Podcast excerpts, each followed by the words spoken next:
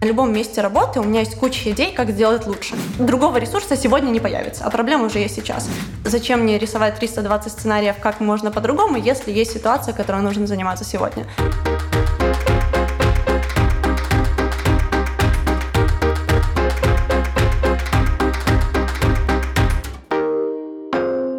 Дорогие слушатели, привет!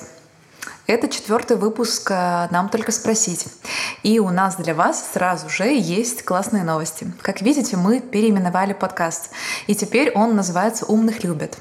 А «Нам только спросить» переходит в одну из 4 рубрик. В рубрике «Нам только спросить» в формате интервью мы будем общаться с маркетологами, HR-менеджерами и директорами, а также другими интересными представителями корпораций и бизнесов. В рубрике «То, что лектор прописал» будем подслушивать, о чем же говорят продюсеры Лаба с лекторами курсов.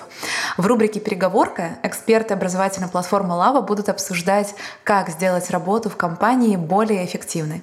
И, наконец, в рубрике «Прочитали и обсудили» эксперты Лаба между собой, а также вместе с приглашенными экспертами в каждом выпуске выберут одну книгу или статью и расскажут выжимку самых интересных моментов и поделятся личными выводами. Сегодня я вас возвращаю к нашей рубрике «Нам только спросить», и я беру интервью у Анны Мазур. Аня, привет! Добрый день! Я сразу традиционно хочу спросить, кто ты? Расскажи немножко о себе, пожалуйста. Это всегда сложный вопрос, знаешь, особенно на каких-то мероприятиях. Ну, наверное, там самое краткое и самое четкое будет, что я являюсь основателем и руководителем карьерного портала и платформы профессионального развития Happy Monday. Что, вот коротко расскажи о том, что же это за платформа, потому что название потрясающее, и мне кажется, можно вот каждому поместить в мысли, в голову словосочетание Happy Monday, и тогда неделя пойдет просто как по маслу.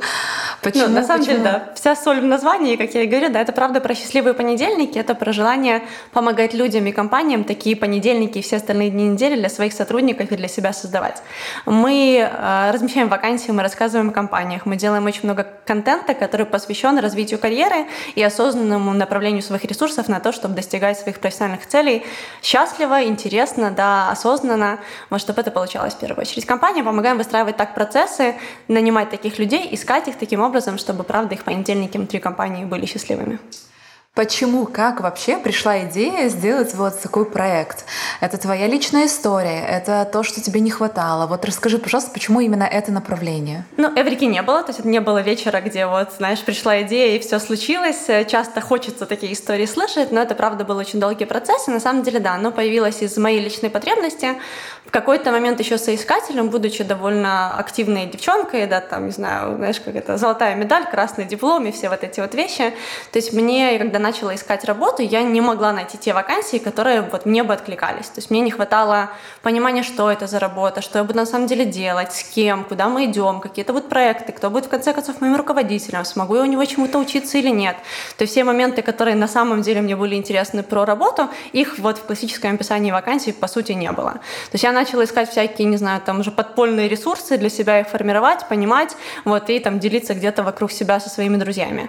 Вот как-то дальше меня карьера привела к позиции HR-менеджера, и я увидела обратную историю, что те люди, которых я хочу видеть у себя на работе, на самом деле не приходят с классических таких сухих, да, описаний на, ну, назовем так, обычных карьерных порталах, да, то есть есть много кандидатов, которые хотят просто работу, но когда ты хочешь людей, которые будут заинтересованы в том, что ты делаешь, ну, они приходят по-другому, да, от рекомендаций, социальные сети, знания там твоей компании, где они видели тебя на мероприятии, знакомились с тобой лично, это совсем другой уровень качества людей, с которыми ты общаешься на собеседовании.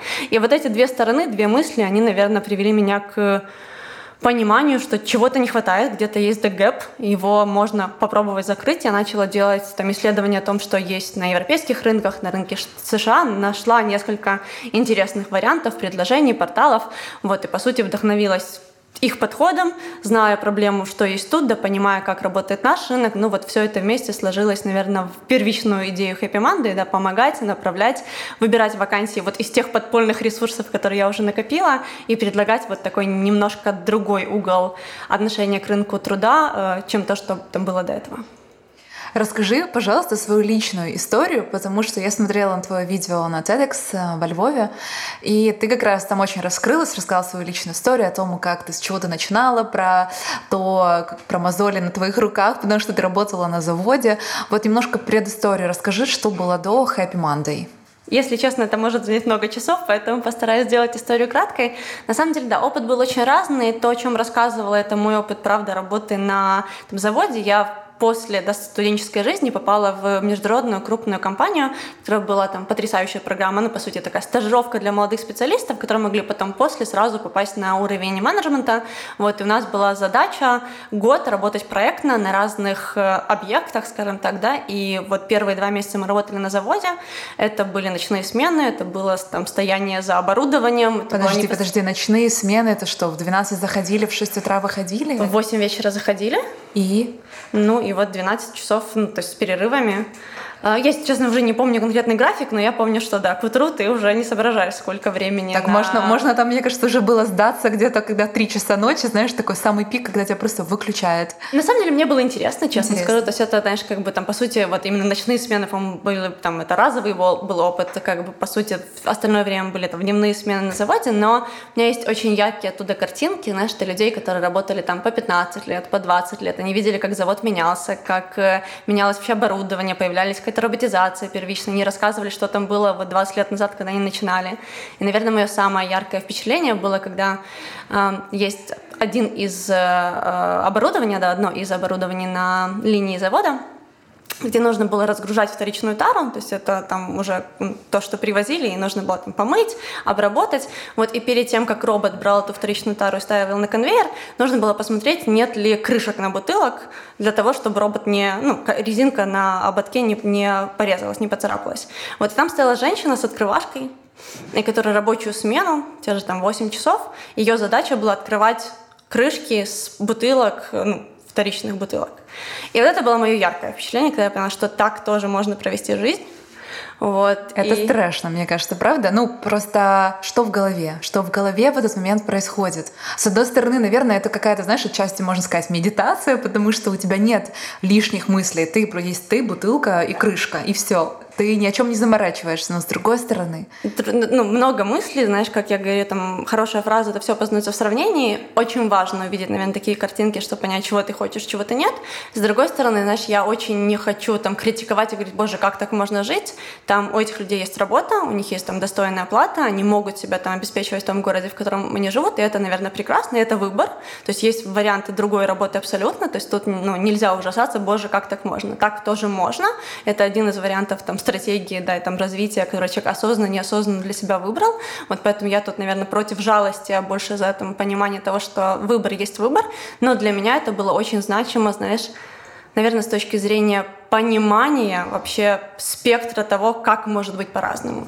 И тут, наверное, очень важно сказать, что это была там далеко не первая моя работа. На самом деле, тот факт, который знают меньше, что первые 3 года вообще своей даже официальной трудовой деятельности у меня в трудовой книжке значится надпись «Художник-оформитель в Одесской областной филармонии». Вот пока я училась, я делала все художественное оформление, это плакаты, буклеты, триплеты, первый сайт для Одесской филармонии, то есть все концерты, я все оформляла.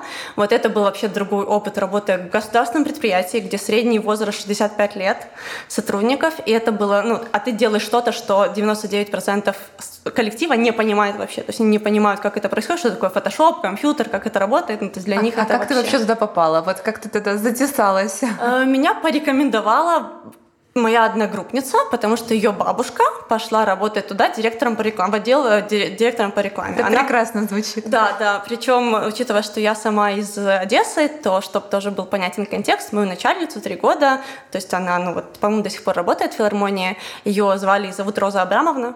Это очень, ребята... Да, то есть у меня очень яркий первый опыт работы, причем это, наверное, только благодаря этой женщине я проработала там 3 года, потому что она умудрялась, то есть это у нас был такой маленький наш отдел внутри, она хорошо понимала, что у нас происходит, вот она очень бережливо, знаешь, такая как квочка защищала все, что внутри, там была я и еще одна девочка, и при этом она матом крыла всех вокруг, если кто-то вообще собирался к нам подойти и сказать, что что-то не так, то есть это была такая железная защита от всего, что происходило вне, что, наверное, только это вообще берегло и позволило мне 3 года там отработать. Класс, потрясающий опыт. Скажи мне, пожалуйста, каким образом ты потом нащупала свой путь? Ну вот как ты пришла к тому, что у тебя есть вот сейчас? Наверное, путь складывался параллельно с какой-то деятельностью работы, то есть у меня было там много, если даже перечислять, то помимо филармонии, завода, я работала преподавателем английского языка в Польше на благотворительную организацию, я там маленьким детям преподавала английский, да, в Польше. Я потом уехала во время кризиса 2014 года, меня друзья позвали, у них был бизнес в Баку, в Азербайджане, и я уехала продавать. То есть женщина в мусульманской стране, вот я продавала услуги создания сайтов и СММа в Баку. Это был тоже очень интересный опыт. Это сколько тебе было лет? Вообще вот сколько, да? Расскажи немножко, потому что такие, это смелые поступки, которые ты совершала, как я понимаю, где-то в 25? Ну, сейчас мне 30, то есть все, что было до этого, это где-то 24-26, то есть, Баку был 27 или 28, да, то есть это было, года 4 назад, где-то 26-27. У тебя не было страха ехать в какую-то чужую страну с другой верой? Ну, то есть вот расскажи про этот опыт, потому что ведь у многих людей есть вот эти преграды внутренние, да, что будет, а если там что-то вдруг, что, а я один? У тебя не было этого всего в голове? Наверное, правда, одно из качеств, которое у меня есть, это смелость. Это вот я сложно себя хвалю и очень самокритична, но смелость и честность — это, наверное, два качества, на которые я могу положиться в той деятельности, которой я занимаюсь.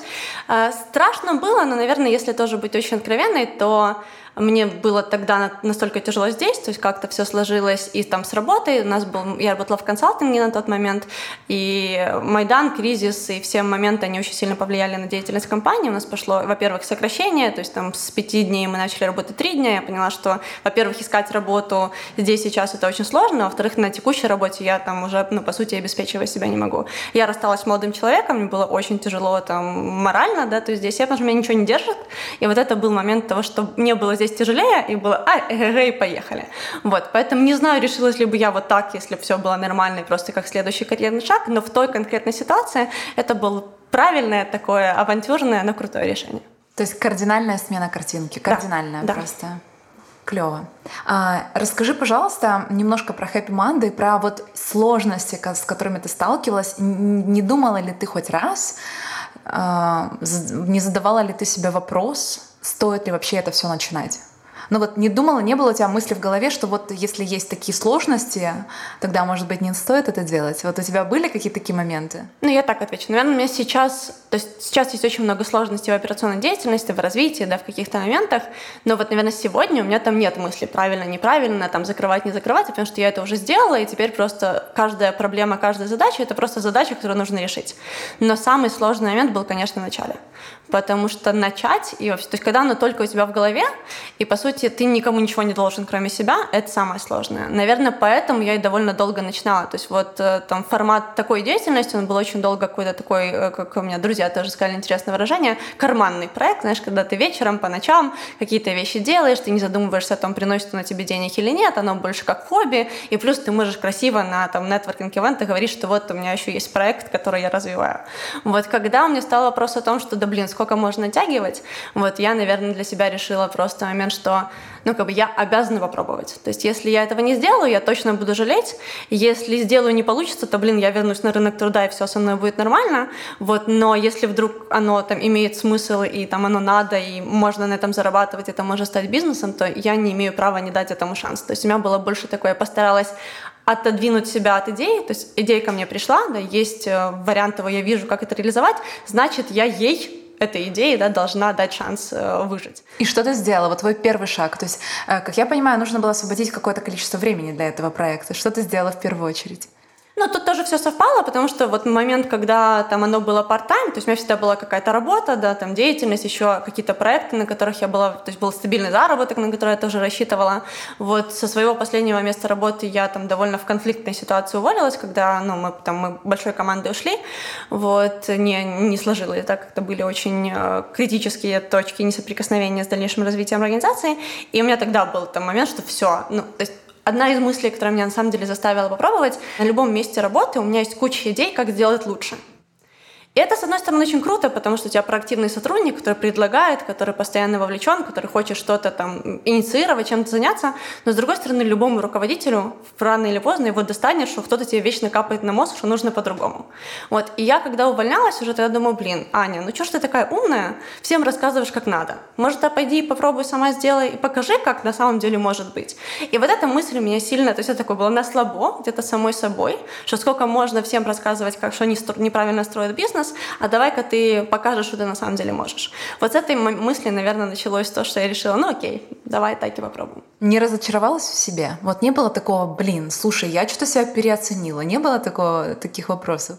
Но они, наверное, есть и сейчас. То есть, да? Если честно, ну как бы у нас даже там за 2 года развития у нас были очень большие такие взлеты, да, где было и большой заработок, и большие проекты, и большие клиенты. Были моменты падения, где ты думаешь, как закрыть там вообще кэшфлоу этого месяца. Вот, и каждый раз в моменты какого-то падения ты думаешь о том, что, наверное, там был бы другой руководитель или был бы более опытный менеджер, он или она бы справилась с этим лучше. Эти мысли, естественно, есть. Но, наверное, то, чему я учусь сейчас, это стараться действовать безоценочно. То есть есть ситуация, я ее должна решить. Хорошая я, плохая я, чувствую себя неудачником, не знаю, есть у меня синдром самозванца или нет, оно всегда остается со мной, но тем не менее дело надо делать и работу нужно делать. Все, то есть ты отделяешь себя от какой-то ситуации? Да, я стараюсь понимать, что просто вот в этом случае я механизм, да, я ресурс у своего бизнеса для того, чтобы решить. Другого ресурса сегодня не появится, а проблема уже есть сейчас. Значит, все, значит, лучше по-другому не будет, я не могу что-то изменить, зачем мне рисовать 320 сценариев, как можно по-другому, если есть ситуация, которой нужно заниматься сегодня. И вот в этом случае, когда оно, то есть ты не уходишь в жалость к себе, о том, да боже, да я не такая, да, оно все есть, оно все где-то в шкафу рядом лежит с собой, никуда не девается, но, наверное, самое важное просто делать.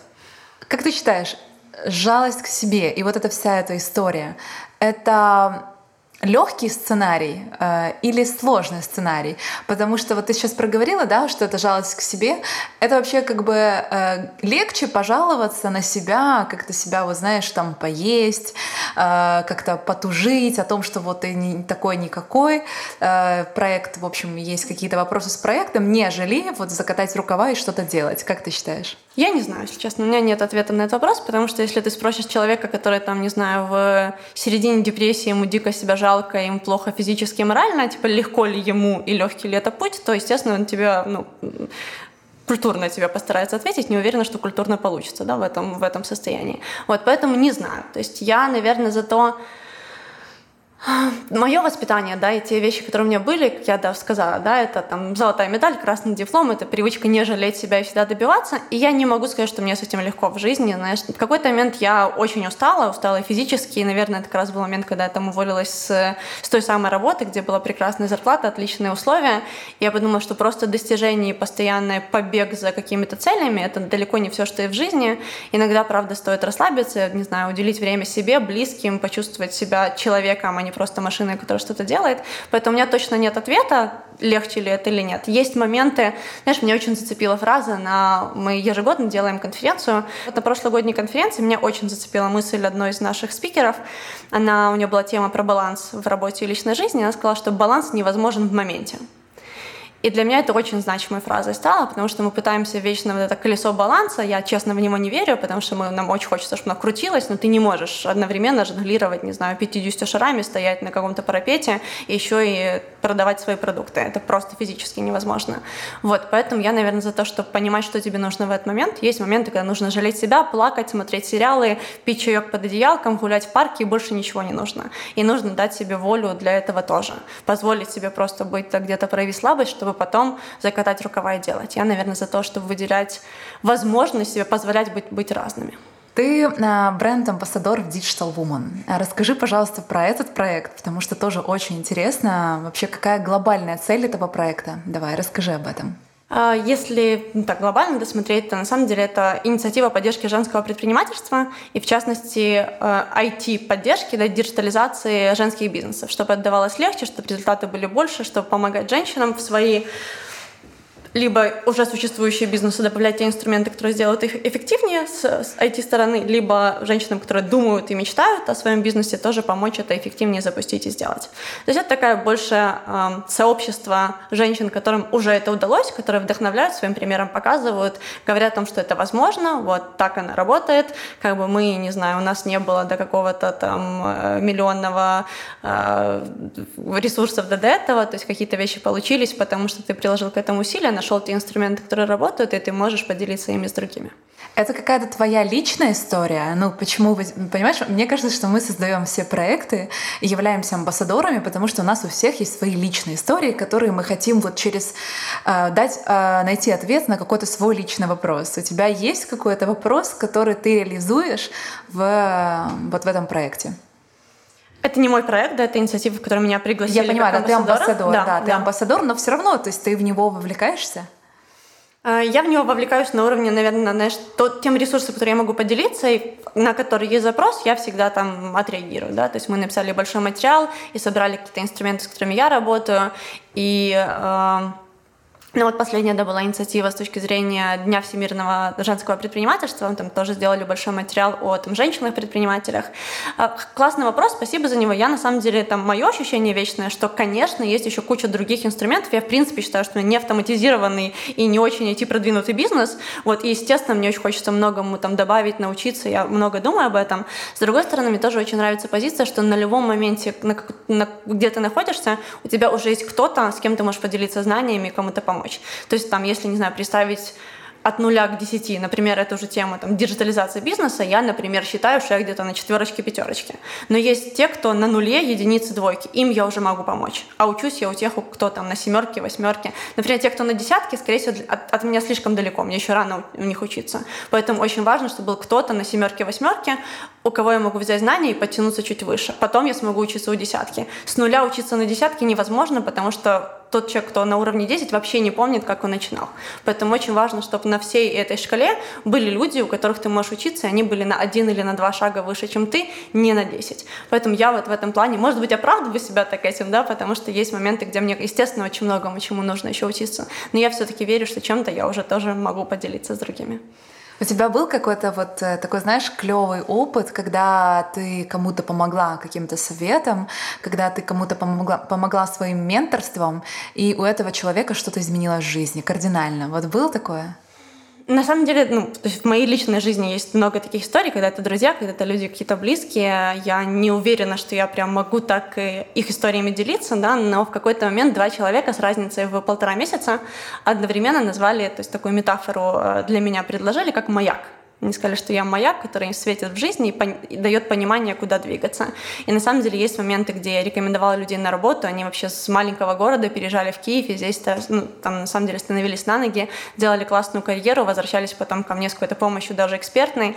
Да, такие истории есть, наверное, они очень сильно связаны с моей деятельностью, потому что, правда, работа — это большая часть нашей деятельности, а у меня, то есть я знаю много компаний, я понимаю их внутреннюю культуру, я не считаюсь, то есть я не работаю в рекрутинге как таковом, но тем не менее в какие-то моменты я могу подсказать, порекомендовать людей, видеть их, например, если они приходят к нам учиться, есть долгосрочный какой-то опыт общения с человеком, ты уже понимаешь, что ему нужно, и ты можешь его куда-то порекомендовать. И таких историй, правда, довольно много, поэтому, да, они есть, они где-то вдохновляют, они, наверное, вот в те самые моменты, когда ты лежишь под одеялком, пьешь чай и смотришь фильмы, не позволяют тебе думать, что ты совсем ничтожество, думаешь, что, блин, ну я что-то же хоть сделал, вот, и это, да, дает силы, конечно. Они позволяют тебе расслабиться на секундочку и просто посмотреть фильм, а не требовать от тебя постоянно. Знаешь, это, что ты, да. Блин, черт возьми, что ты делаешь? Почему ты тут лежишь и смотришь фильм? Поэтому, слушай, я хочу с тобой поговорить о тайм-менеджменте. Очень плавно перетекаем мы с одного проекта в тайм-менеджмент. Расскажи, как ты планируешь задачи, что ты делаешь. Миф ли это все успевать? Скорее всего, миф. Но расскажи, как ты выстраиваешь свой день так, чтобы тебе было комфортно. Мне снова-таки кажется, что я в процессе поиска комфортного своего дня, то есть я точно не человек, который может раздавать советы, делайте так, и вот будете вы в счастье, потому что я сама еще в большом количестве поиска, и я точно не человек дисциплины. Я, правда, всегда очень завидовала людям, которые могут начать, не знаю, писать диплом за 3 месяца. Вот, у меня была такая подруга, которая каждый день садилась, полчаса в день писала диплом, естественно, к моменту, когда надо было сдавать, у меня было все готово. Я из людей, которые пишут все последнюю ночь. Вот, поэтому не могу... При том, что у тебя синдром отличницы, вот что удивительно, кстати. кстати. Это потому правда. Что обычно такие люди, у них все планируют, они планируют, все так пишут, все записывают, готовятся. И у меня в этом плане, знаешь, есть очень смешная история школьная. У меня был очень интересный класс, в котором было вот, то есть 3 ряда, знаешь, как стоят в школе. И вот у нас был левый ряд, это всех отличников таких вот, ну, ботанов, знаешь, в классическом понимании слова, то есть ребята, которые учились там, постоянно сидели за домашкой, оставались на продленку, и правый ряд, в котором все сидели, это были вот такие двоечники-тусовщики, знаешь, которые вечно там, не знаю, ходили на перемене за водочкой, подпевали там что-нибудь, ну, одесская школа в спальном районе, и вот у меня была 3-я парта в среднем ряду. То есть это очень характерно, потому что я дружила и с теми, и с другими, и, по сути, я хорошо училась, но друзья мои самые близкие были из двоечников-тусовщиков. То есть я вот всегда, наверное, правда умела комбинировать. У меня хорошая краткосрочная память, я на самом деле могу прочитать и сразу ответить, мне это всегда помогало в учебе, поэтому да, я понимаю, что мои знания где-то могут быть намного менее глубокими, чем у тех, кто учился там постоянно, но ставить там оценки, галочки, достигать каких-то вещей, которые надо были, у меня всегда получалось, поэтому в этом плане оно как-то так и работает. С точки зрения вопроса, как все успевать, знаешь, когда меня это спрашивают, я всегда говорю, что я ничего не успеваю, но, наверное, от того, что ты просто хочешь больше, ты успеваешь чуть больше, чем, там, не знаю, средняя какая-то статистика. С точки зрения там, моей удовлетворенности, очень редко бывает там, вечер, когда я сижу и думаю, боже, какая я молодец, я все сделала. Обычно это половина из списка не выполнена, что-то там прилетело, что-то улетело, где-то когда тебя позвали, где-то встреча, которую ты не ждал, где-то какой-то аврал и форс-мажор, и это жизнь, которая всегда непредсказуема. Поэтому, ну вот как-то так. А есть какие-то поинты, на которые все-таки ты опираешься при планировании дня? Например, какое-то ограниченное количество встреч. Как ты начинаешь свой день? Как начинаешь утро? Вот расскажи про структуру своего дня. Наверное, то, на что я пыталась. То есть я пыталась себе выделить, типа, вот у меня там есть 2 дня, где только в офисе у меня никаких встреч, вот эта половина дня, где у меня встречи. Пока у меня не получилось это внедрить как бы до конца в жизнь, потому что, опять, что-то прилетает срочно нужно, тут нужно поехать, тут какая-то возможность, от которой ты не можешь отказаться. Вот даже там сегодня нам предложили взять интервью у там потрясающего человека, и он может только там в это время, в это утро. То есть у меня, по идее, в этот день должен был быть спокойная там работа в офисе. Но я не могу отказаться, потому что это крутая возможность. Вот, и наверное, я на каком-то этапе своей карьеры я очень жестко планировала месяц, цели, день, вот что мне когда нужно достичь. Оно работало на каком-то этапе. Сейчас я больше адепт гибкого планирования, наверное, в принципе, понимание, что какие-то вещи ты не планируешь, они к тебе приходят, и если у тебя нет места в графике для того, что приходит, ты можешь потерять очень крутые возможности. И я за то, чтобы их, наверное, не терять. Поэтому да, то есть у меня всегда, конечно, есть таск-менеджер, да, там, мы там в команде используем Asana как основной, да, инструмент такой планирования. Он тоже где-то эффективен, где-то нет, кто-то им больше пользуется из команды, кто-то нет, кто-то себе там отдельно задачи пишет в Todoist или Trello. В принципе, мы так жестко не ставим отметки, но с точки зрения какой-то командной оптимизации это этот инструмент. То есть какие-то списки отдельно, но я всегда с блокнотом, то есть то, что какие-то мысли записать и задачи, то, что пришло в голову, оно тоже есть. Вот, поэтому жестко какие-то моментов, что вот, не знаю, 2 часа я медитирую в день, и потом у меня в это время завтрак, нет. Я, правда, не человек плана.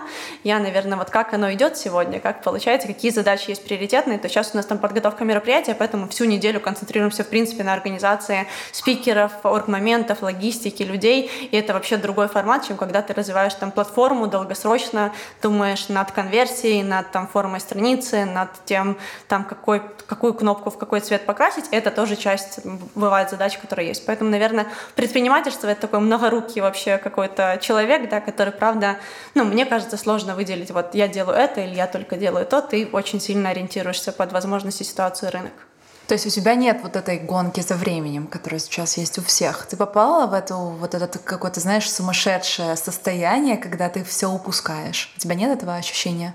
Ну, я, правда, практически постоянно живу с синдромом жуткой тревожности. То есть мне постоянно кажется, что что-то не успеваю, я что-то не сделала, нужно больше, нужно туда. Потом я останавливаюсь, иду в парк, гуляю час, жизнь налаживается, потом еще 1-2, и ты опять возвращаешься в это состояние. То есть, наверное, состояние вот этой, не знаю, там, глубокой осознанности, оно, правда, оно тоже не... То есть не то, что ты выздоровел, ты здоров. То есть тебе постоянно нужно об этом думать, постоянно к этому возвращаться. Ты вылетаешь по-любому, особенно если ты, там, у тебя свой бизнес, у тебя есть какие-то задачи, у тебя куча операционки. То есть я не руководитель, который вышел из операционки, я очень глубоко в операционке, это тоже правда. Вот, поэтому тут важно просто, наверное, в какие-то моменты типа выдыхать, останавливаться, понимать, где ты во всем этом поле, возвращаться в это состояние и как бы дальше делать свое дело. Поэтому тут это правда про... Это как душ, да? То есть почему там нельзя 1 раз принять душ и быть чистым всегда? Ну, нельзя. То есть это регулярность, которая в этих вопросах тоже важна. Идем дальше. Я хочу с тобой поговорить про сотрудников и компании. Ты знаешь, есть такая фраза, что приходят в компанию, но уходят от руководителя. Ты согласна вообще с этим выражением и что ты думаешь по этому поводу? Я согласна с этим выражением в большинстве ситуаций. Думаю, что так оно где-то и есть. То есть, на самом деле, сегодня от структуры организации, от культуры, а культура, собственно, формирует людей, которых мы берем в команду, оно, наверное, и влияет на то, какой будет работа, как будут ставиться задачи, какая у тебя будет... какой спектр полномочий, возможностей, ответственности. И это, правда, сильно зависит от человека, который непосредственно этими процессами управляет. Поэтому я больше склонна соглашаться с этим, если смотреть на свой опыт. Наверное, только вот в случае как раз завода, да, и компании было, когда я не уходила от руководителя, потому что у нас не было как такового единого руководителя. Я уходила из компании, но везде, где у тебя есть четкая должность, долгосрочная работа и понимание, что ты вот эта цель, это твоя зона ответственности, вот твой руководитель, скорее это правда. Как ты вообще думаешь, что чаще всего не устраивает в руководителе и что нужно, например, тем руководителям, которые будут слушать этот подкаст, взять себе на вооружение? На что чаще всего жалуются люди? Я начну со второго, наверное, про как раз совет для руководителя. Это всегда понимать, что движет твоими людьми. Вот снова-таки я не буду тут давать четких ответов, вот чаще всего вот так, делай так, потому что есть люди, да, сотрудники, которые ищут директивного управления и четкой дисциплины, и по-другому не смогут, и это то, что их будет заставлять вообще двигаться и расти. Есть те, кому нужен наставник, и больше, да, момент рядом сесть, объяснить, включиться личностно и профессионально, выделить человеку время. Есть те, кому нужна, не знаю, свобода действий, возможность творить, и вообще дай мне просто укажи направление, и я буду делать все самостоятельно. Вот есть те, кому дай просто бумажки, вот скажи выстрои табличку или график, оставь в покое, и человек делает прекрасно свою работу. Это так, да, очень, опять же, утрировано, но абсолютно разным людям нужны разные руководители, и самое главное подбирать под себя команду руководителя, то есть четко понять, куда ты идешь. Этот момент, наверное, такой тоже совет про собеседование, что мы часто воспринимаем собеседование как желание понравиться и продать себя в компанию. Я очень рекомендую относиться к собеседованию как к моменту партнерства. Вас выбирают, и вы выбираете. И тут очень важно смотреть, с кем ты будешь работать на уровне один на один, да, на равных, а не снизу вверх. Вот. Для руководителей точно так же, наверное, первое, что важно, понимать мотивацию своих сотрудников. У каждого она разная. И вот тут, да, такой самый примитивный инструмент — это one-to-one, да, встреча один на один с каждым сотрудником, хотя бы с регулярностью раз в месяц, раз в 2 месяца. Это, правда, очень важно, потому что ты можешь потерять контакт с тем, что у человека на самом деле происходит. Он делает свою работу, и, то есть все нормально. А на самом деле, может быть, его что-то не устраивает, он хочет что-то поправить, ему нужен какой-то гибкий подход, еще что-то. Не поговоришь, не узнаешь. И вот это ключевое. Коммуникация, как и в семье, так и в работе, это, наверное, ключевое. Поэтому разговаривать с сотрудниками, понимать, что движет каждым из них, это ключевой, мой совет, если у меня есть право на совет в этом отношении. А на что чаще всего жалуются? Ребята, как ты думаешь? Наверное, мне кажется, и на это же. То есть то, что от состояния неуслышанности. То есть мои требования не рассматривают всерьез. То есть нет... это, наверное, первый фактор. И второй, если... нет какой-то воли принимать решение. Да? То есть если что-то проговорилось, но ситуация или проблема... дают. Даже если сам и руководитель, и внутри компании, если проблема не решается, то есть ты не сказал, ничего не происходит.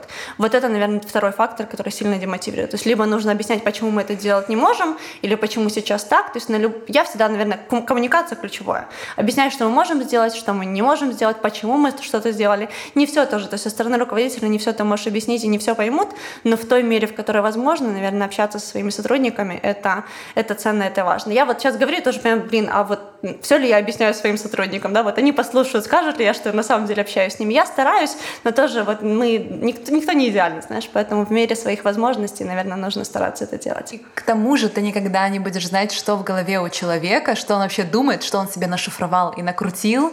Ты можешь с ним беседовать хоть по 2 часа в день, но все равно у человека свой мир, и ты его не сможешь ни контролировать, ни как на него повлиять. У меня был очень крутой опыт на эту же тему, еще в студенческой организации. Собственно, у меня был большой опыт общественной деятельности. У меня была очень интересная команда. Они все, то есть я была на 4-м курсе, они в основном были на 1-м, на 2-м. И вот когда я решила расспросить вообще, что кого мотивирует, вообще зачем они делают какой-то наш общественный проект, волонтерство, то оказалось, что у одной, например, девушки, у нее папа военный, и ей очень важно просто... То есть это единственная причина, по которой он позволяет ей не быть дома, а быть где-то еще. Для нее это, в принципе, повод вырваться. Вот. У второй точно так же она очень много читает и хорошо учится, и у нее как-то нет друзей, людей, и для нее это повод, в принципе, проводить время с людьми, общаться, что здесь ее уважают и признают. Для кого-то это повод попасть в международную компанию, потому что они видят, что партнеры организации, международной организации — это повод развития карьеры. И это вообще кардинально разные причины, почему люди делают одно и то же. И вот знать эти причины, наверное, это ключевой фактор вообще, там, умение управлять своими людьми и строить команду. Есть такая твоя цитата: «Страх быть уволенным практически исчез. Стабильность уже не основная ценность для молодых специалистов». Расскажи, пожалуйста, немножко про вот эти молодые поколения, что их держит, что их мотивирует работать, если таких страхов действительно нет. Я сама работаю с молодыми специалистами, с фотографами, в том числе с видеографами, и я прекрасно понимаю, что я вообще не понимаю, что в голове у этих людей. Ну, то есть как бы у них своя жизнь, у них свои кофейни, у них свои какие-то моменты, у них свои цели, желания, даже свой график. И я, правда, не знаю иногда, вот, что их держит, что их мотивирует и как к ним найти подход. Что ты скажешь?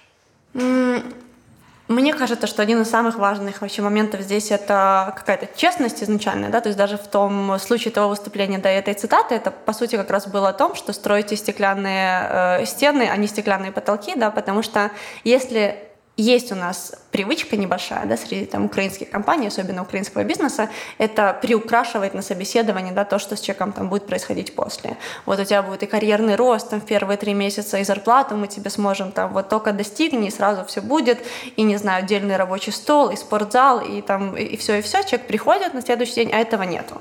И вот этот момент разочарования, на самом деле, о чем я говорила, да, что он не будет сдерживать. То есть само наличие оффера и того, что у тебя есть работа, сегодня не является фактором, который может тебя удержать. Если тебе соврали на собеседовании, ты собираешь вещи и уходишь. Это довольно, к сожалению или к счастью, довольно частая история, что люди не терпят, если им честно не сказали о том, что их ждет на рабочем месте. У нас была ситуация, когда у бизнеса моих знакомых, у них они переезжали в новый офис, и один отдел, то есть там 6 человек работало за 2 рабочими столами. И вот у них было 2 разных рекрутера, и один честно сказал, что у нас сейчас такая ситуация, на 1,5 месяца вот за 2 рабочими столами работают 6 человек. Типа, если тебе не подходит, знай это сразу, и как бы, ну, вот так. А второй сказал, что нет, у нас прекрасный офис, вот нам и переезжаем, и расширяемся, все нормально. И, то есть, ну, решил приумолчать ту ситуацию, которая есть. И это было, то есть в первом случае была абсолютная норма, человек понимал, что происходит, там сел, подвинулся на углу и сказал, или там мешок, да, сел, как, взял и работал. То во втором случае это был скандал, и человек ушел. Вот, и это очень такая контрастная, да, яркая ситуация, которая показывает, как можно настраивать. Поэтому мне кажется, что первичное, в зависимости от людей, это честность в ожиданиях и в том, что есть.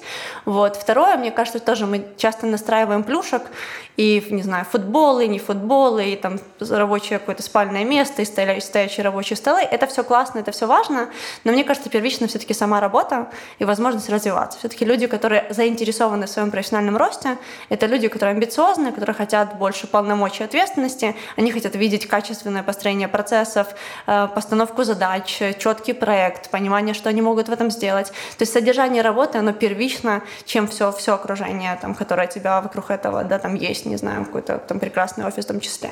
Поэтому важно и то держать в балансе и не перегибать в сторону плюшек, а все-таки думать о содержании работы в том числе. Я где-то услышала классную фразу, что сколько можно превращать офис в детский сад. Знаешь, там, вот, пожалуйста, бильярдный стол, вот, пожалуйста, теннисный стол, вот, пожалуйста, душ, вот, пожалуйста, кофейня, вот, пожалуйста, HR-менеджер, вот, психолог, если вдруг что-то не то, значит, вот, пожалуйста, кабинет, ты можешь выговориться.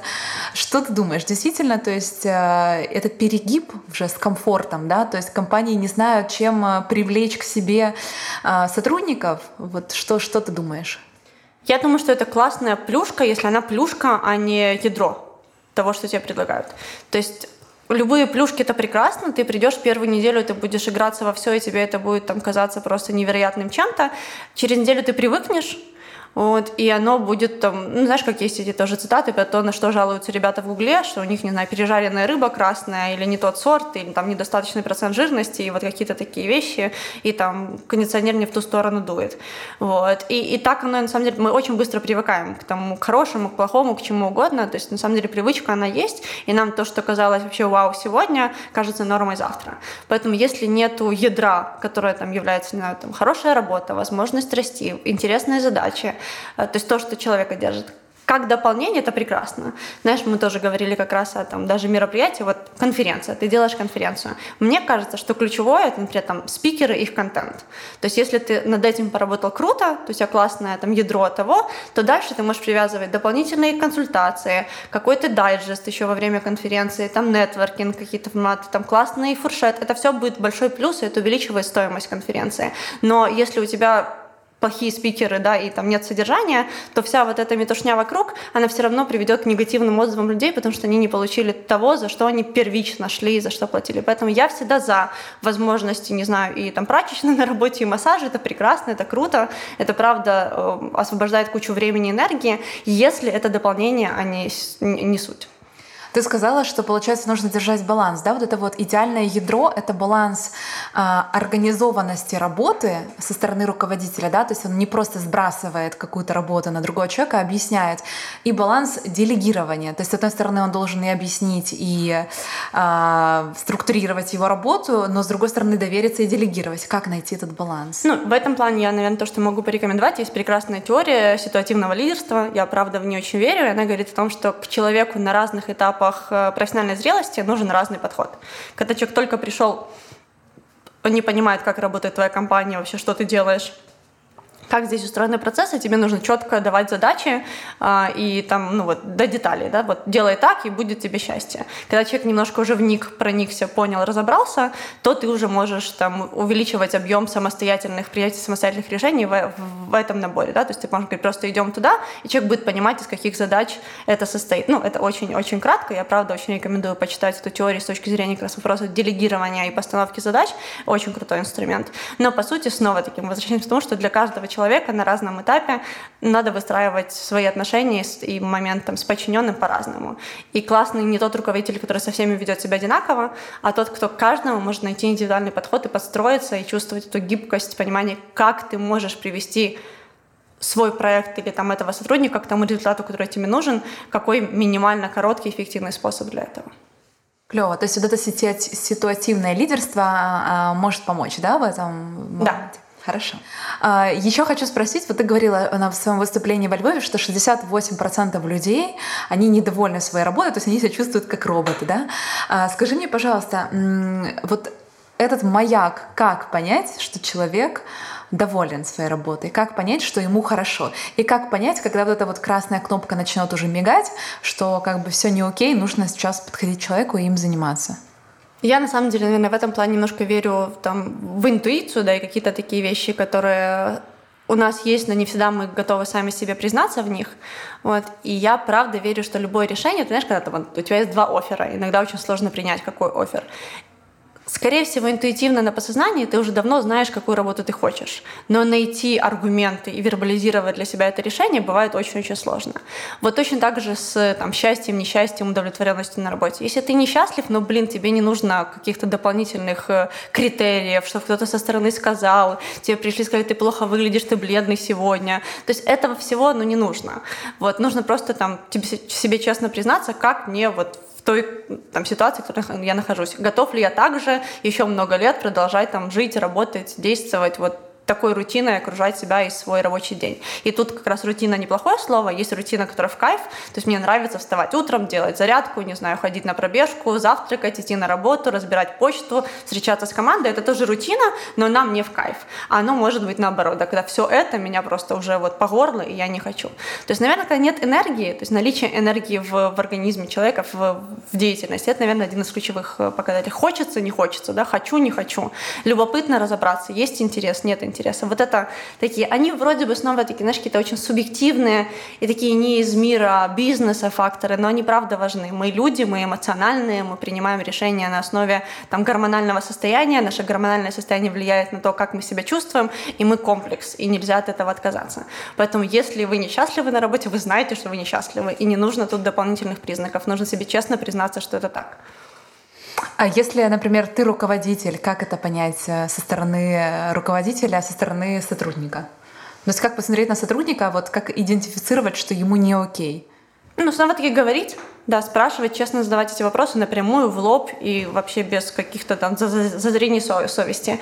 У меня на самом деле есть немного примеров, но есть, как я говорю, очень такие, знаешь, смелые примеры, когда люди из даже своего бизнеса, из там каких-то управленческих, ну, таких вариантов, да, когда ты организовывал свою деятельность, уходили обратно в найм, потому что поняли, что это не их, они не хотят, они не готовы, то есть это слишком много ответственности, которой человек справляется хуже, чем может на самом деле свою экспертизу проявить в той сфере, в которой он хочет развиваться. Это частая история, кстати, да. Это на самом деле частая история со стороны ощущений, но не частая история со стороны действий. То есть это кажется таким публичным поражением, что вот я там открыл бизнес, закрыл бизнес и ушел там в найм. Но на самом деле это точно так же абсолютно нормально. Ты попробовал, то есть перед тем, как попробуешь, никогда не узнаешь. У нас на самом деле во взрослом возрасте есть очень часто этот страх о том, что там не получится, все увидят мое публичное поражение. В то время как, ну, то есть в там, детстве или в каком-то юном возрасте это норма. Да? Ты, все, что ты делаешь через пробы, там, попыток, ты падаешь много раз перед тем, как встать вообще, да, еще ребенком. А вот у нас вот эта толерантность к ошибке, она очень сильно низкая во взрослом возрасте. Поэтому очень круто, когда люди пробуют, идут, открывают бизнес, закрывают и идут обратно в найм. Но идут, пробуют огромное количество, и потом 90% там, предпринимателей несчастливы, потому что это, правда, перегруз ответственности, очень сложно морально, это огромный такой груз на плечах, да, отвечать за людей, за зарплаты, за офис, за клиентов, за все на свете, это очень много, далеко не все к этому готовы. Поэтому тут вот понять, что это нормально, там, вернуться на шаг назад, пересмотреть, сделать дополнительный, да, круг в том, что ты делаешь, и там вернуться на стартовую позицию, это ок. Это намного лучше, чем еще, не знаю, пробежать марафон 42 километра в этом состоянии и умереть совсем. Вот, поэтому тут, ну, важно просто признаться себе честно, на уровне руководителя это может быть не твое, и это нормально, на уровне сотрудника это может быть не твоя, не знаю, ответственность, зона, экспертиза, что-то еще попробовать для себя другое, всегда пробовать, всегда расширять зону того, что с тобой ежедневно происходит. То есть невозможно понять, куда двигаться, если ты делаешь одно и то же каждый день. Но, с другой стороны, не нужно вот сегодня увольняюсь, и завтра у меня вообще другая жизнь. Это очень сильная травма и драма, да, и там организм будет в шоке о том, что, блин, вообще все поменялось. То есть тут искусство маленьких шагов, это, наверное, вторая теория, в которую я очень верю, и это, на самом деле, единственное, что может позволить тебе органично, динамично выстраивать, развиваться и достигать того, что будет для тебя твоим там, термином и формулой счастья. Слушай, я тебе задам сейчас провокационный вопрос, но у тебя никогда не было в жизни вот этого момента собираю сумочку, и ухожу вообще из офиса просто пулей. Не было такого? Ты никогда не увольнялась? Прям пришла и сказала: «Здравствуйте, я увольняюсь». У меня был момент, например, даже в мае этого месяца, в начале месяца, когда мне хотелось уволиться со своего бизнеса. Вот ты просто идешь и понимаешь, что ты вроде бы счастливые понедельники, и все же должно быть прекрасно, а настолько сложно, настолько какие-то вещи не получаются, что ты идешь, думаешь, вот если бы это был наемный бизнес, я бы вот просто собрала сумочку и уволилась. Но, к сожалению или к счастью, со своего бизнеса так просто, да, не увольняются. Вот, поэтому в этом плане, как бы, да, оно так, ну, может быть, и происходит. Если говорить с точки зрения там, моих увольнений, то у меня был, например, момент, когда, ну, вот, там, я говорю руководителю, что я решила уходить, она на меня кричит, ну, то есть там был, например, момент того, что человеку было очень сложно отпускать сотрудников, которые там приносят ценность, да, есть какие-то, вот, и это просто истерика, и я ей говорю, что окей, там, это эмоции, выдыхай, мы поговорим через 2 часа. Вот, и я до сих пор очень горжусь этим случаем, что я не в ответ наехала, а я там смогла, да, как-то эмоционально... Но ты ушла. Но я ушла, конечно, да, то есть я увольнялась не всегда красиво, не всегда там, то есть я знаю, у меня было, на самом деле, очень много, в основном, всегда, когда я увольнялась, это правда было, не знаю, там какая-то, может, такая ода себе, да, но это всегда было негативно воспринято руководителями, потому что я правда понимаю, что я хорошо делала свою работу. Наверное, поэтому сейчас я стараюсь, по крайней мере, довольно легко отпускать сотрудников, что я понимаю, что это сделка, пока я приношу пользу человеку, человек приносит пользу мне, мы идем по одному пути. Если человек принял другое решение и готов развивать свою карьеру по-другому, это правильно, и я не буду сдерживать, это не моя собственность, да, там люди, которые с нами работают, это правда прагматично выбор. Вот, поэтому иногда мои сотрудники удивляются, что я так легко отпускаю, но это, наверное, мой опыт, когда меня очень сложно отпускали, и мне было с этим, ну, нелегко. Ты сказала потрясающе классную фразу, что ты сама хотела уволиться со своего проекта. Скажи мне, пожалуйста, Аня, что ты говоришь себе, чтобы идти дальше? Ну вот что нужно сказать себе, чтобы все-таки, несмотря на какие-то провалы, ошибки и сложные моменты, все-таки пойти дальше? Не знаю, что нужно сказать, наверное, каждому свою мантру нужно найти самому. Я иду гулять в парк. Слава богу, я живу рядом с Ботсадом Грышко, чудесно, еще потрясающе. То есть 2 часа выгуливаешь себя, воздух в голове, как-то вообще там художественная литература, спорт, не знаю, вино с близкими подругами. Вот эти те вещи, которые меня на самом деле сильно расслабляют, переключают, это моя, да, какая-то моя аптечка, которая позволяет мне дальше вернуться, перегрузиться, наверное, и действовать там, идти дальше. Вот из того, что я там могу себе говорить, наверное, на сегодняшнем этапе, когда Happy Monday, правда, уже очень сильный проект, сильный бренд, у нас там большое количество читателей, я понимаю, что это уже, ну, не знаю, будет ли понятна эта фраза, но, знаешь, это состояние, когда не оно уже мне принадлежит, а я ему. То есть это уже настолько независимая, самостоятельная, мощная какая-то инициатива, компания, в которой сегодня я выполняю какую-то роль и функцию. Если я пойму, наверное, не знаю, то есть я не готова сейчас, наверное, рефлексировать по этому вопросу, но если я пойму, что я совсем не справляюсь, я буду искать наемного руководителя, я буду что-то делать, но я там, то есть сказать, что я вот завтра готова закрыть, у меня состояние сейчас, что я уже не имею права, потому что оно же, то есть такому количеству людей принадлежит, столько людей нас читают, столько людей получают какие-то инсайты, меняют свою жизнь, находят работу благодаря этому проекту, да, что не я уже тот человек, который решает его судьбу, знаешь, она уже живет самостоятельно, поэтому я себе мало чего говорю по отношению к тому, там, вот, там, все брошу, но когда я просто устаю, я отдыхаю. Вот это, наверное, ключевой момент. А что вообще вот должно спровоцировать тебя закрыть проект?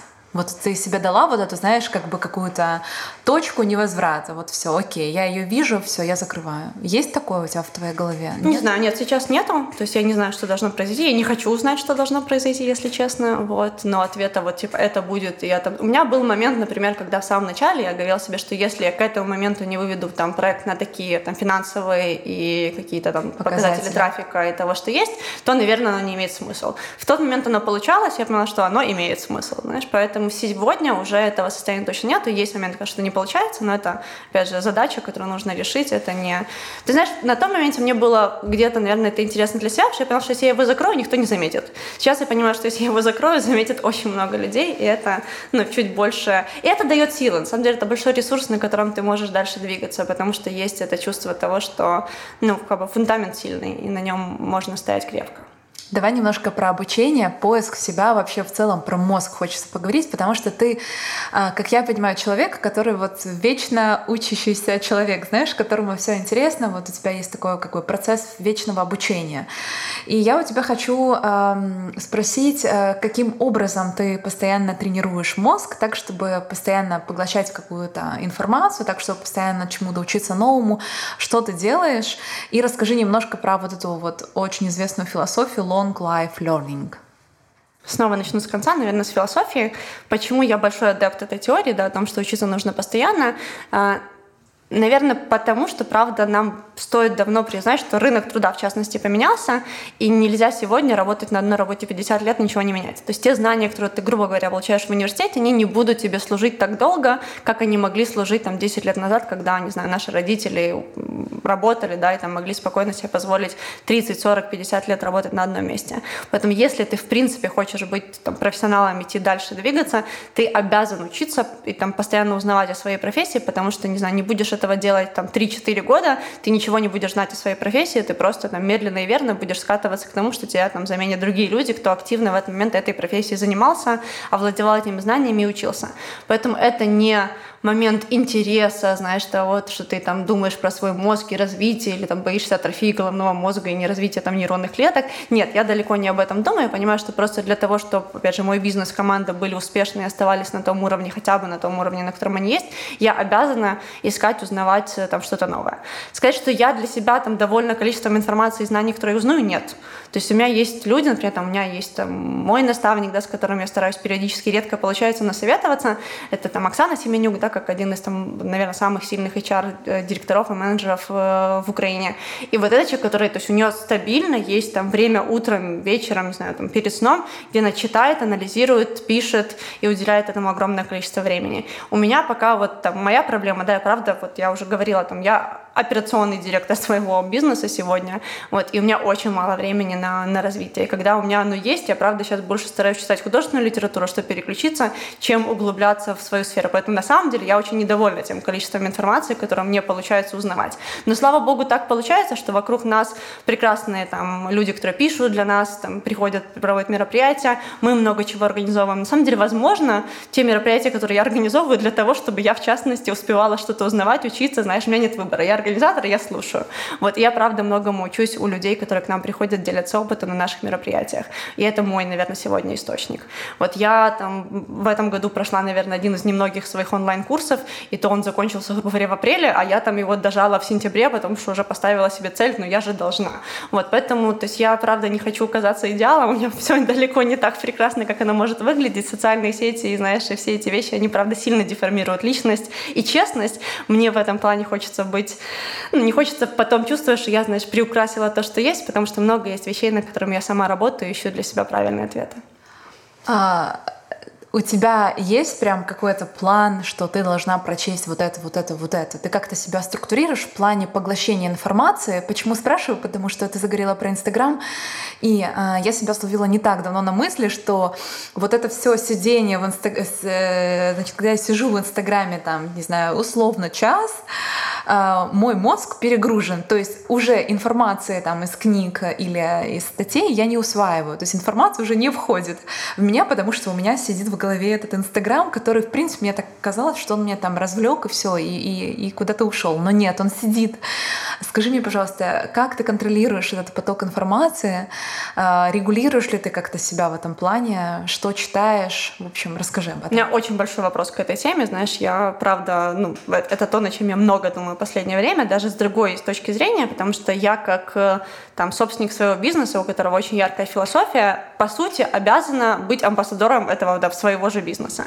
И у меня, правда, вот в моем таск-листе каждый день стоит написать какой-нибудь пост, потому что мне нужно говорить от лица своего бизнеса. И это чаще всего та задача, которая уходит вот в несделанное, которую я говорю и вечером, что я опять не успела. Потому что я понимаю, что это часть того, что приносит мне до новых клиентов, людей, подписчиков, но мне физически не хватает на это время. И у меня очень большой вопрос к тому вот про личный бренд, его развитие, при этом реальную работу. То есть я всегда выберу поговорить с командой, там, решить задачу, ответить на письмо клиента или выслать дополнительный оффер, чем написать пост. И я не знаю, то есть в краткосрочной перспективе, конечно, первое мне приносит там значимый результат. Возможно, долгосрочно имеет смысл ориентироваться больше и на второе, да, потому что, правда, мы сегодня живем в мире людей, их мнений, блогеров, opinion-лидеров. Это, правда, тот формат, в котором мы действуем. И вот у меня не хватает физически вообще понимания, как это, правда, выстроить. То есть у меня, в принципе, нет в Инстаграме, то есть у меня там такой очень творческий профиль фотографий из путешествий, который мне когда-то нравилось просто там хранить, еще когда Инстаграм не был куплен Фейсбуком.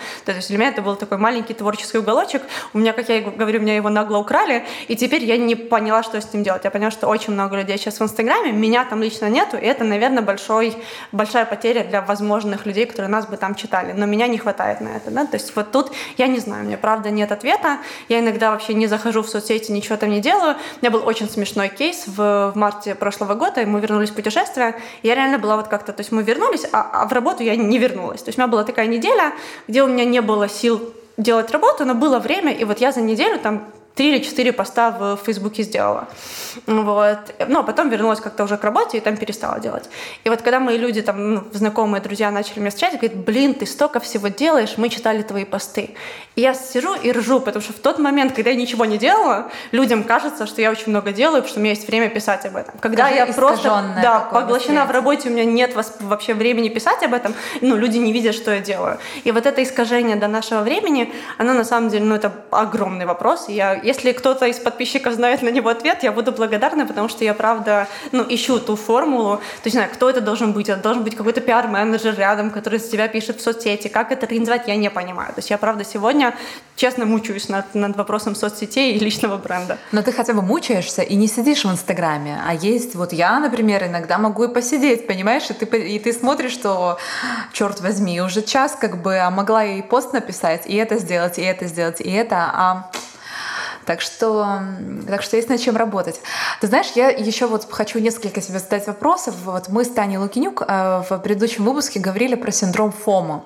Это синдром упущенной выгоды, и это синдром, мне так кажется, по моему субъективному мнению, который генерирует вот эту тревожность, да, когда ты подсматриваешь в том же Инстаграме или Фейсбуке за жизнью других, этот успел, этот запустил, этот родил, этот еще что-то сделал, и ты сидишь попой на стуле и думаешь, черт возьми, почему я все еще сижу попой на стуле. Скажи мне, пожалуйста, что ты думаешь по поводу этого синдрома ФОМО? Поддаешься ли ты ему? И как ты из этого выкручиваешься? Ну, мне тут понравилось, вот недавно даже в Киеве был Джек Ма. У него была прекрасная фраза, которая меня тоже так, знаешь, зацепила и где-то позволила немножко переосмыслить, в частности, этот вопрос. Это про то, что там свой бизнес нужно развивать только глядя на своих клиентов и ни в коем случае не глядя на своих конкурентов. Потому что когда ты будешь тягаться и перетягивать канат с конкурентами, ты упустишь реальную потребность клиента. И, наверное, это фокус на свои потребности, на свой бизнес, на своих клиентов, на свое окружение, на своего мужа, на своих детей. Да? Это то, что очень тяжело дается. И это там, где, наверное, нужно вот брать этот рычаг и его переключать, просто вот в силу. Но это, наверное, единственный шанс, потому что, правда, это влияет. Вот. И у меня тоже был момент, когда мы поехали в отпуск, и в отеле, где мы были, не было интернета, был только в одном месте. И вот мы вечером просто шли, типа, писать сообщение маме, что там, родителям, да кому-то еще, что все с нами нормально. И ты садишься, у тебя эти полчаса, и ты начинаешь листать ленту в социальных сетях, и я чувствую, как у меня физически портится настроение, мне становится плохо. Ты представляешь, а мы это не отстреливаем. Вот. То есть у нас это настроение, мне кажется, портится каждые 5 минут, но мы даже это уже не чувствуем. Абсолютно верно, потому что правда с нами происходит. Тут надо, не знаю, какой-то там, может, правда, жесткий контроль или учиться себе говорить то, что тоже происходит. Знаешь, я понимаю, что мои там соцсети выглядят прекрасно. Люди, которые меня смотрят, скорее всего, думают, что я вообще какая-то, ну вот просто невероятная. Знаешь, я точно такой же живой человек, у меня там свои проблемы, свои какие-то вопросы, свои там недосказанности, свои непонимания и свои сложности, с которыми я каждый день сталкиваюсь. И вот оставлять в голове эту мысль, что мы, правда, мы склонны делиться хорошим, но не показывать плохое, но у каждого человека это только какая-то там красивый фасад, но есть свои трудности. Вот, наверное, оставлять эту мысль, когда ты читаешь красивые посты, это нелегко, потому что кажется, что все равно же вот у него хорошо, у меня нет. Но важно, наверное, это тоже для себя помнить, что, правда, мы из тела и плоти, да, из кожи, плоти, крови, вот мы все одинаковы, у нас свои сложности, и даже там человек, который выглядит прекрасно, ему это не сразу удалось, не сразу пришло. Это тоже был мой инсайт, когда я посмотрела на проект, которым очень восхищаюсь, они там за последние 4 года очень сильно выросли. Думаю, блин, вот как так? Ну, то есть у ребят получилось вообще сделать такой неожиданный там рывок. Я захожу в Facebook, смотрю там дату создания проекта, это 2001 год. Я поняла, что ну как бы не за 4 года они выросли, знаешь? То есть вижу-то я их последние 4 года, а работы, которые проделаны до этого, я просто не вижу, я не отслеживала в тот момент. И это частая ошибка, которую мы делаем. Мы видим человека уже в этапе, на периоде рассвета, и нам кажется, что он просто все ему дается очень легко. Но то, что было до этого, мы не видим, мы не знаем, а делаем выводы, как бы не понимаю этого.